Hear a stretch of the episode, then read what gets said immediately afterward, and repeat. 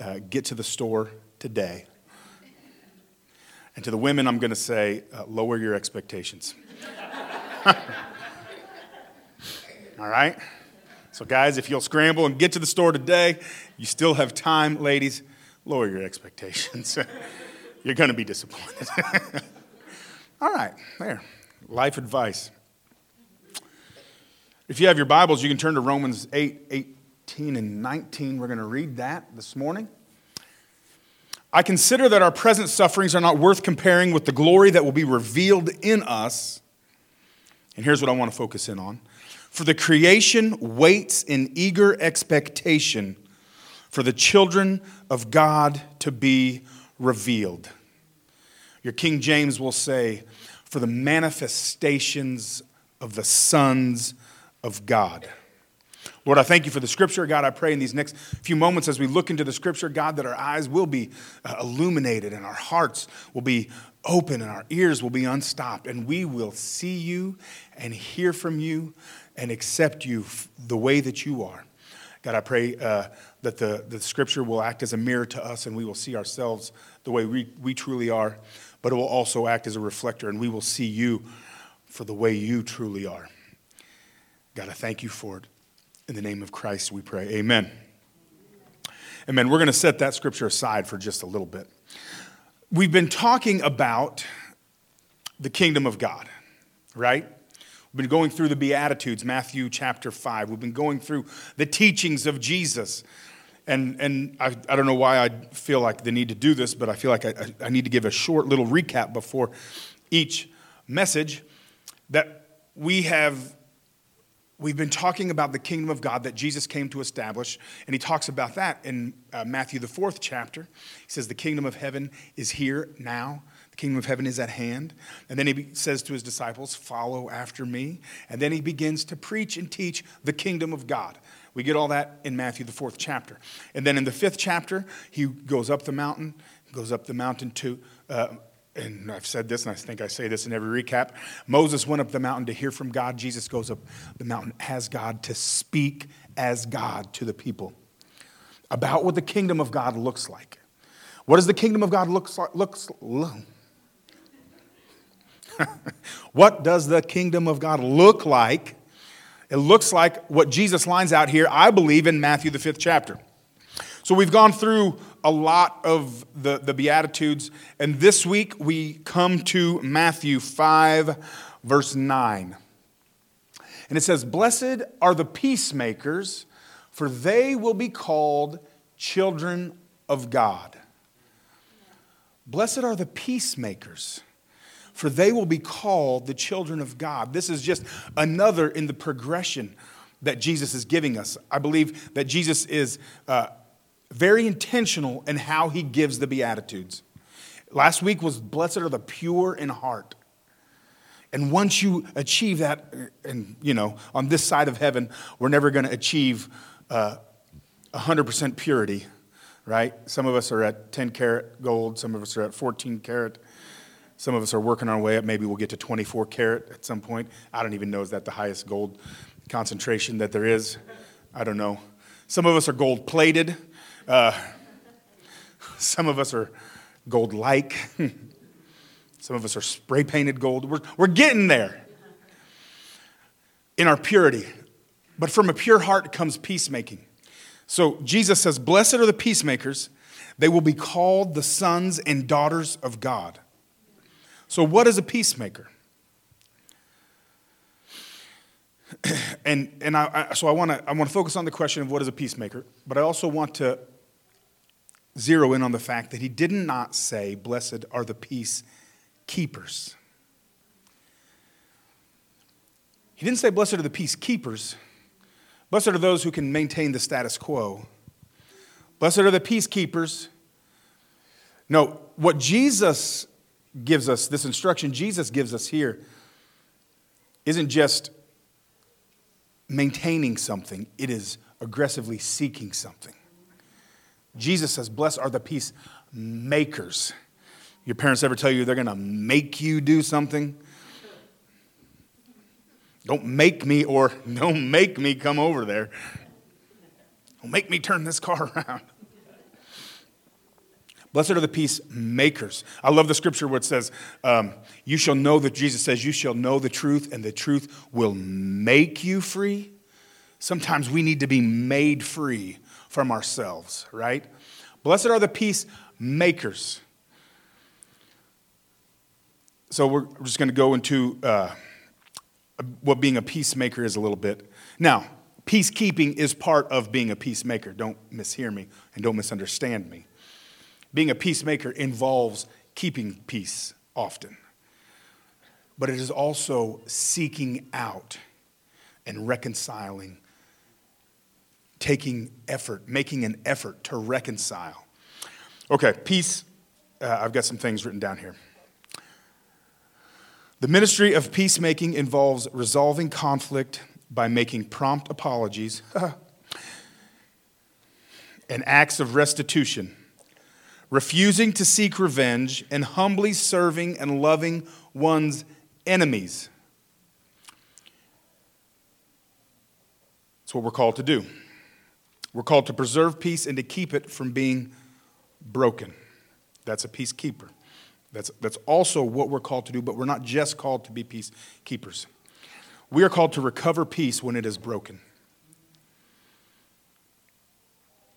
And I already said that peacekeeping keeping is part of being a peacemaker, but it's not everything.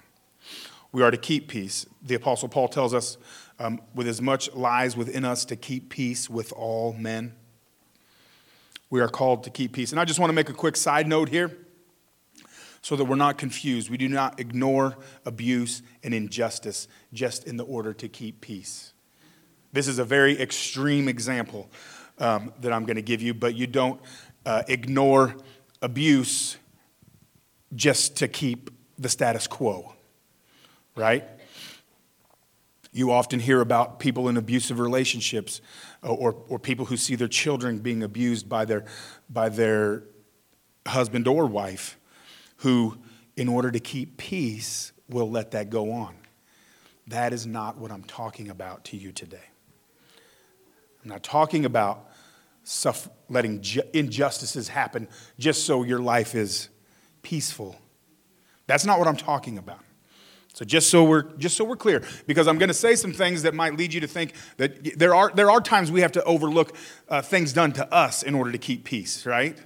I'm not talking about abuse though, and I'm not talking about um, things like that. So just want to take that side note because I know sometimes it might not be my intention to say that, but people who have been in those situations, that might be what they hear. So I want to address that at least.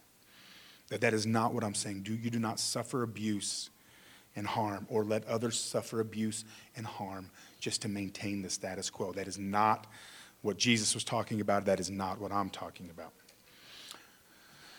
All right, that's just my little side note. Peacekeeping is our job, though. But being a quiche, a quiche maker, blessed are the quiche makers, huh?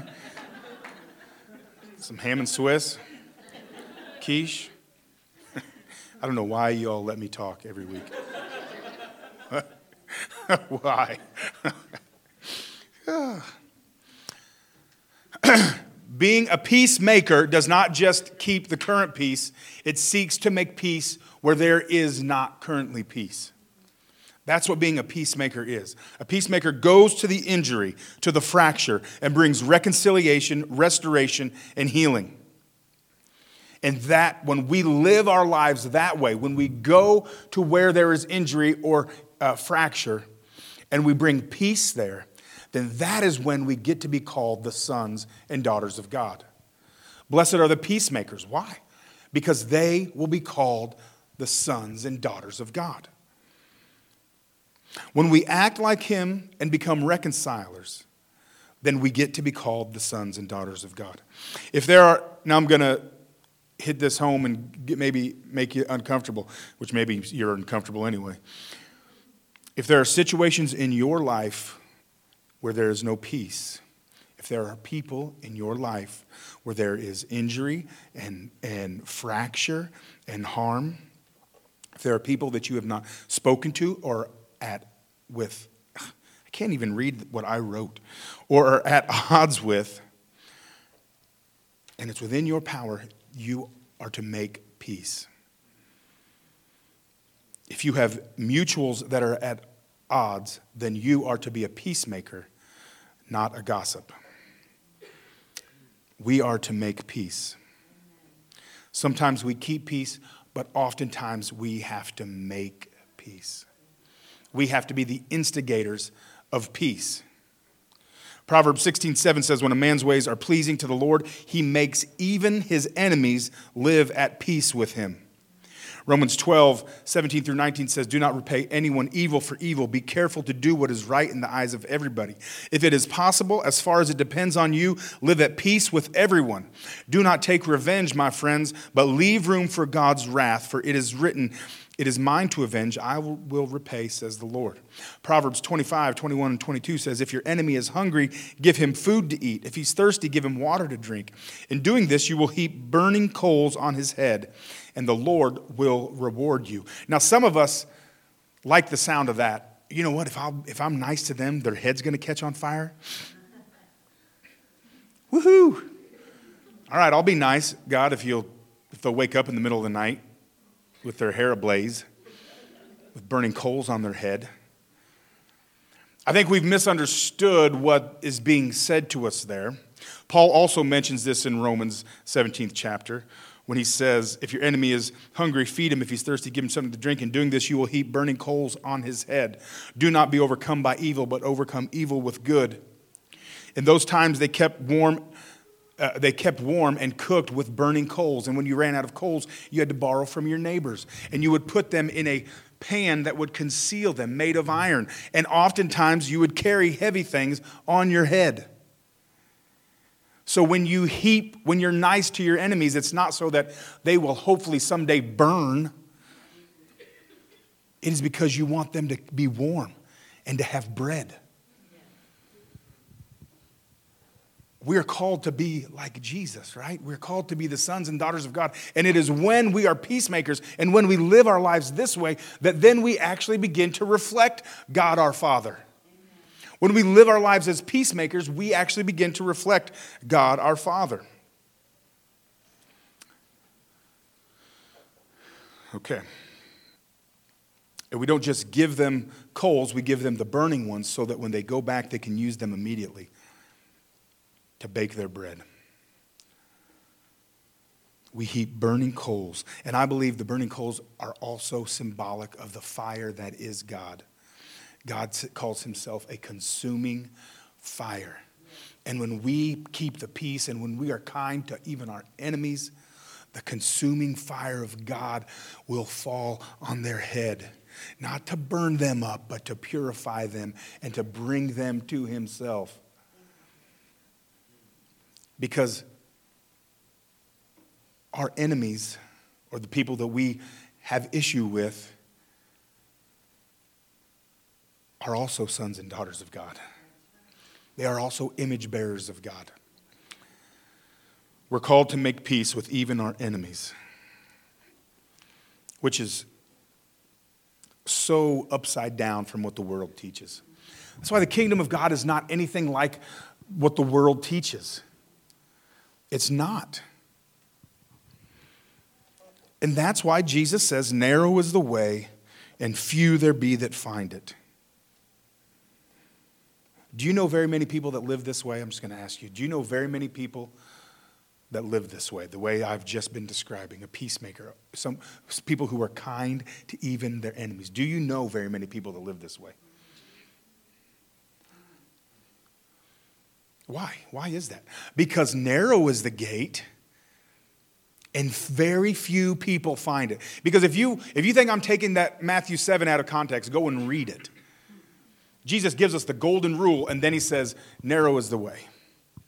And few there be that find it. He's talking about in Matthew 7, he's talking about judging others, and then he's talking about doing unto others as you would have them do unto you. And then he immediately after he says that, he goes into because narrow is the way. But that leads to life, and few there be that find it. Peacekeeping is the way that leads to life. Because the other way, everybody else is on that. The broad road, Many there be that find it, most find it. And as followers of Jesus, we are called to be different. But so often we think that means we just pull ourselves aside and we, we don't uh, talk to sinners or we don't, you know, we don't do this. We, don't, we, we have our list of don'ts.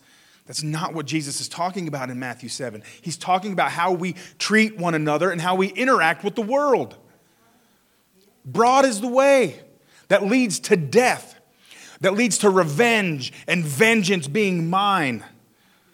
Everybody's doing it that way, but narrow's the way that leads to life. Do you want to be like Jesus and be a peacemaker? That's Matthew 7, 13 and 14. If you want to read it, and here's exactly what it says Enter by the narrow gate, for wide is the gate, and broad is the way that leads to destruction, and there be many who go in by it. Because narrow is the gate, and difficult is the way which leads to life, and there are few who find it. The life of a peacemaker is not always easy, and you will not always be successful in your peacemaking. Because here's the truth there are people in this world who don't want to be at peace with you. There are people in this world who don't want to be at peace with me. You know people like this.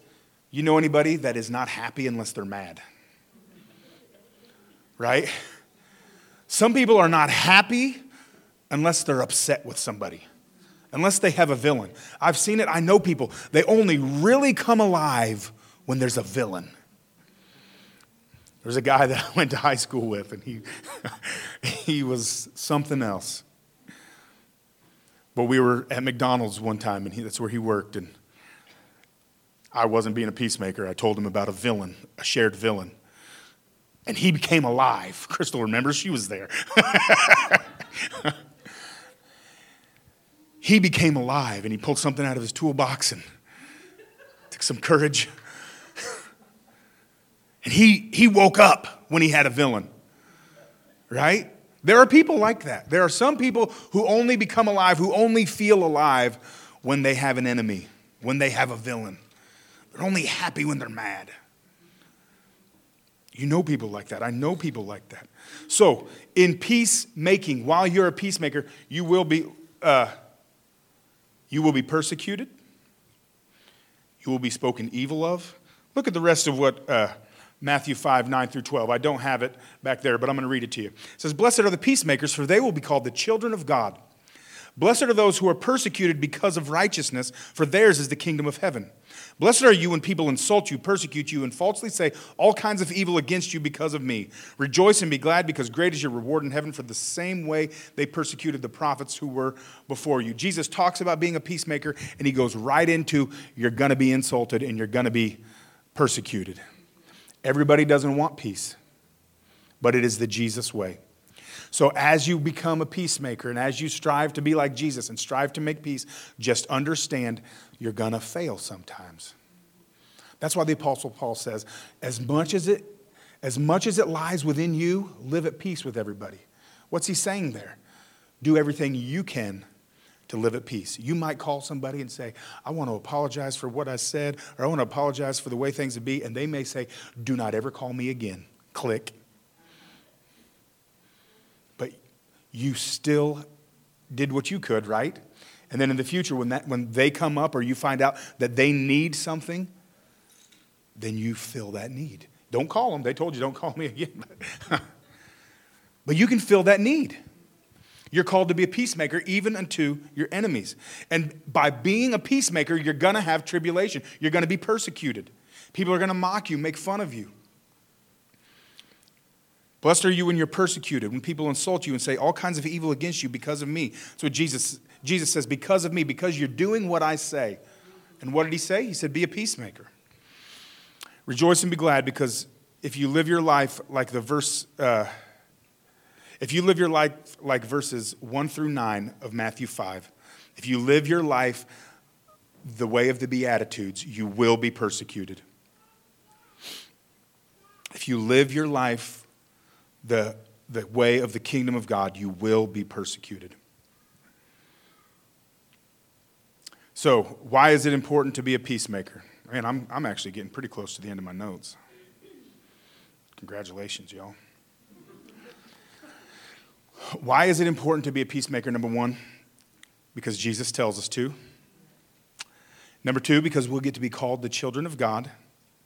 Number three, our life will be immeasurably, immeasurably, I just keep making up words, immeasurably, oh, and I tried it again, less stressful if we, are, uh, if we aren't constantly keeping score. And number four, because creation is waiting on us. Creation is waiting on us. Go back to Romans 8, uh, 18 and 19, if you will, Chris.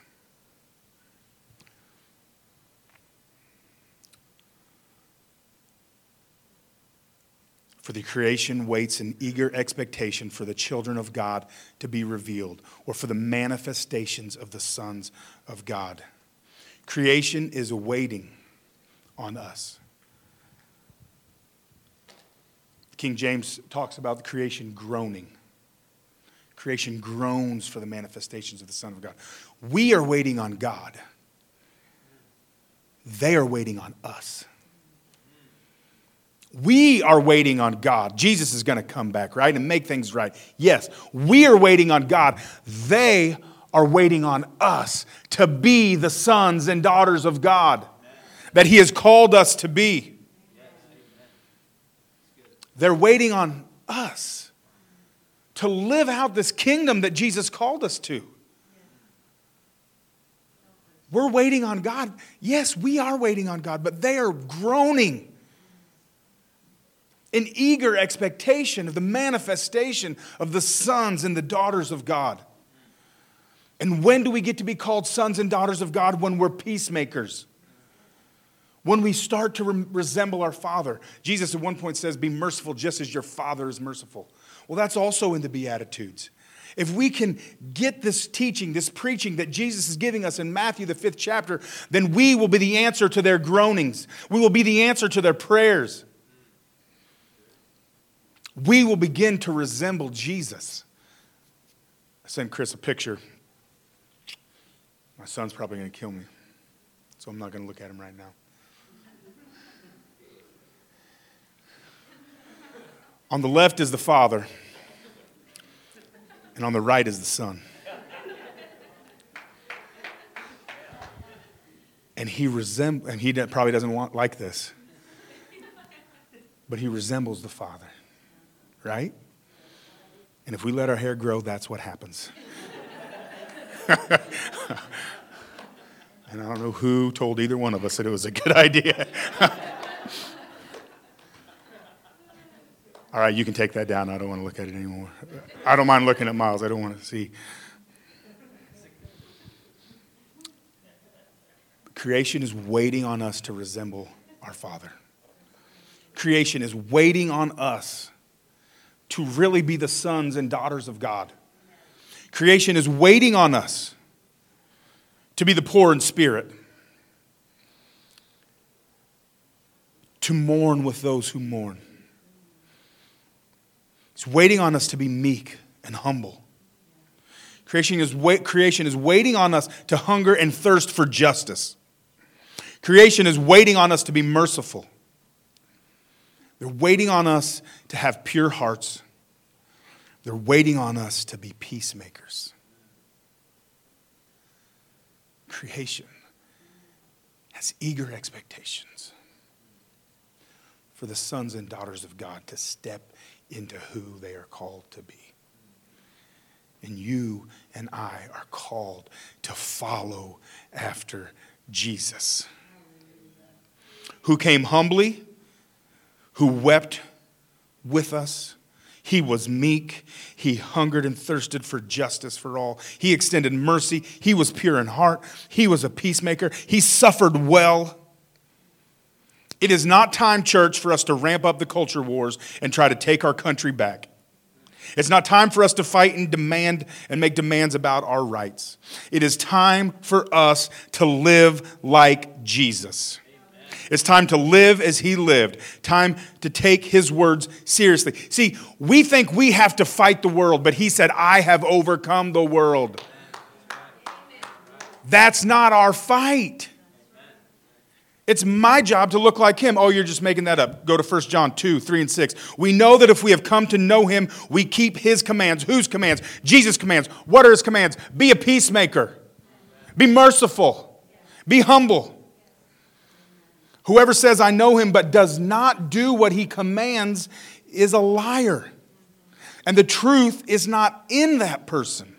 But if anyone obeys his word, love for God is truly made complete in them. And then here's the clincher this is how we know that we are in him. Whoever claims to live in him must live as Jesus did. If you really know God, you will live like he lived. You won't just take his teachings and just say a prayer one time and think, okay, yes, you are the Son of God. You're my ticket to heaven. Um, no, no. You, to be a follower of Jesus is to live your life the way he lived his life. Why do we get so much about the way he lived? If it was just about uh, his death, resurrection, uh, and ascension, then that's all we would have got. But we got a whole lot more information. Yes, don't mishear me. His death and his resurrection and his ascension and his coming again are critical, key points to why he came. But he also came to show us how to live. But we don't want to live like him. We don't. I don't want to be kind to people who aren't kind to me. I don't because I'm not yet like Jesus, like I should be. It's not easy being a follower of Jesus. It's not. It is not.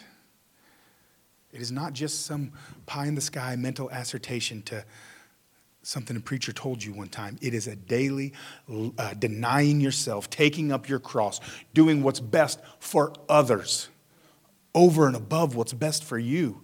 Nobody you wouldn't, if I came to you and tried to sell you on that, that's why I have a hard time with easy believism when people are quick to come to Jesus. Jesus is like, ho, ho, ho, you need to think this through. No, no country goes to war without first sitting down and thinking, thinking it through. Nobody goes to build a house without first sitting down and thinking, do I have enough to finish this project? Following Jesus is the most rewarding life that you will ever live, but it is not easy. It's not for the faint of heart.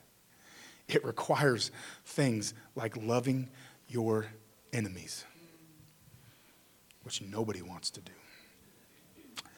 But we want to live like Jesus, right? I do. It doesn't mean I do it all the time. Doesn't mean I'm perfect. Doesn't mean uh, when somebody cuts me off in traffic, my first instinct isn't something else. When somebody says something to me at work, my first instinct isn't something else but the instinct that I act upon should be the Jesus way. Amen. Amen. I didn't know this was going to be so. I, know, I felt myself doing this a lot. This is what I should. This is what I mean to be doing. This is what I'm really doing. So Bradley, you need to live like Jesus. You need to become like Jesus. You need to start to finally uh, resemble your Father which is in heaven. So many of us, when we tell people that we're Christians, they're like, hmm, huh? You follow Jesus? you don't look anything like him. I've read the Bible. You don't act anything like you sure you're a Christian? A lot of churches don't look or act anything like Jesus. A lot of Christians don't act anything like Jesus. I want to resemble Jesus. Amen. Do you want to resemble Jesus, even though it's the hard way? Because it is the harder road, it is the narrower road, it isn't the easy path. The easy path is just to let your emotions rule you, and when somebody hurts you, you just hurt them back or hurt them worse, right? You one up them. That's not the Jesus way. I want to live like Jesus. We've been going through the Beatitudes. Go back today or sometime this week and read them again and really make it your prayer. God, help me to live this out. I was challenged this past week. Uh, I preached on being pure in heart last week. I was challenged this week on many different occasions where I could hear the Holy Spirit saying, Are you being pure in heart? Are you sure that's being pure in heart? So I pray that you're challenged this week, and I, I dare you to, to go to someone who you're not at peace with. I dare you to go to someone you're not at peace with and be the bigger person and say you're sorry even when you probably think you have no reason to say it. Be the bigger person and make peace. And you might be rejected, you might be scorned, you might be laughed at, but at least you will have done everything you can. But you might just make peace. So I challenge you this week. And if, and if you are just as pure as the driven snow and have no aught in your heart against anybody, and you know, but you know of good friends who are at aught, don't be a gossip and don't be a talebearer, but try to bridge that gap. I challenge you this week. Being a peacemaker is not easy, but it's what we're called to do. It's part of living the blessed life. Not your best life, I said the blessed life. There's a difference. Our best life, none of us would have jobs and we'd just get free food and free everything, right? okay. This isn't really a, a, run to Jesus message, it's more of a God, open our eyes to be peacemakers, open our eyes to resemble you, to reflect you. I meant to have somebody give a testimony at the beginning of service something they told me they uh, but we're about to go into communion. I'm going to actually ask her to come do that now because i believe that when we take communion it is not just the juice and crackers. I believe that the presence of jesus christ is present with us. I believe that. I believe that he is present.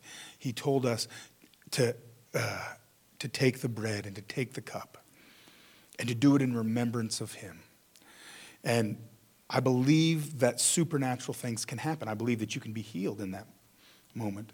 I mean, I truly believe that. I believe that you can be emotionally healed. I believe that you can be physically healed. I've heard testimonies of those very things happen. So I'm going to ask this person something happened to them during communion last week, and I asked them to give a testimony about it.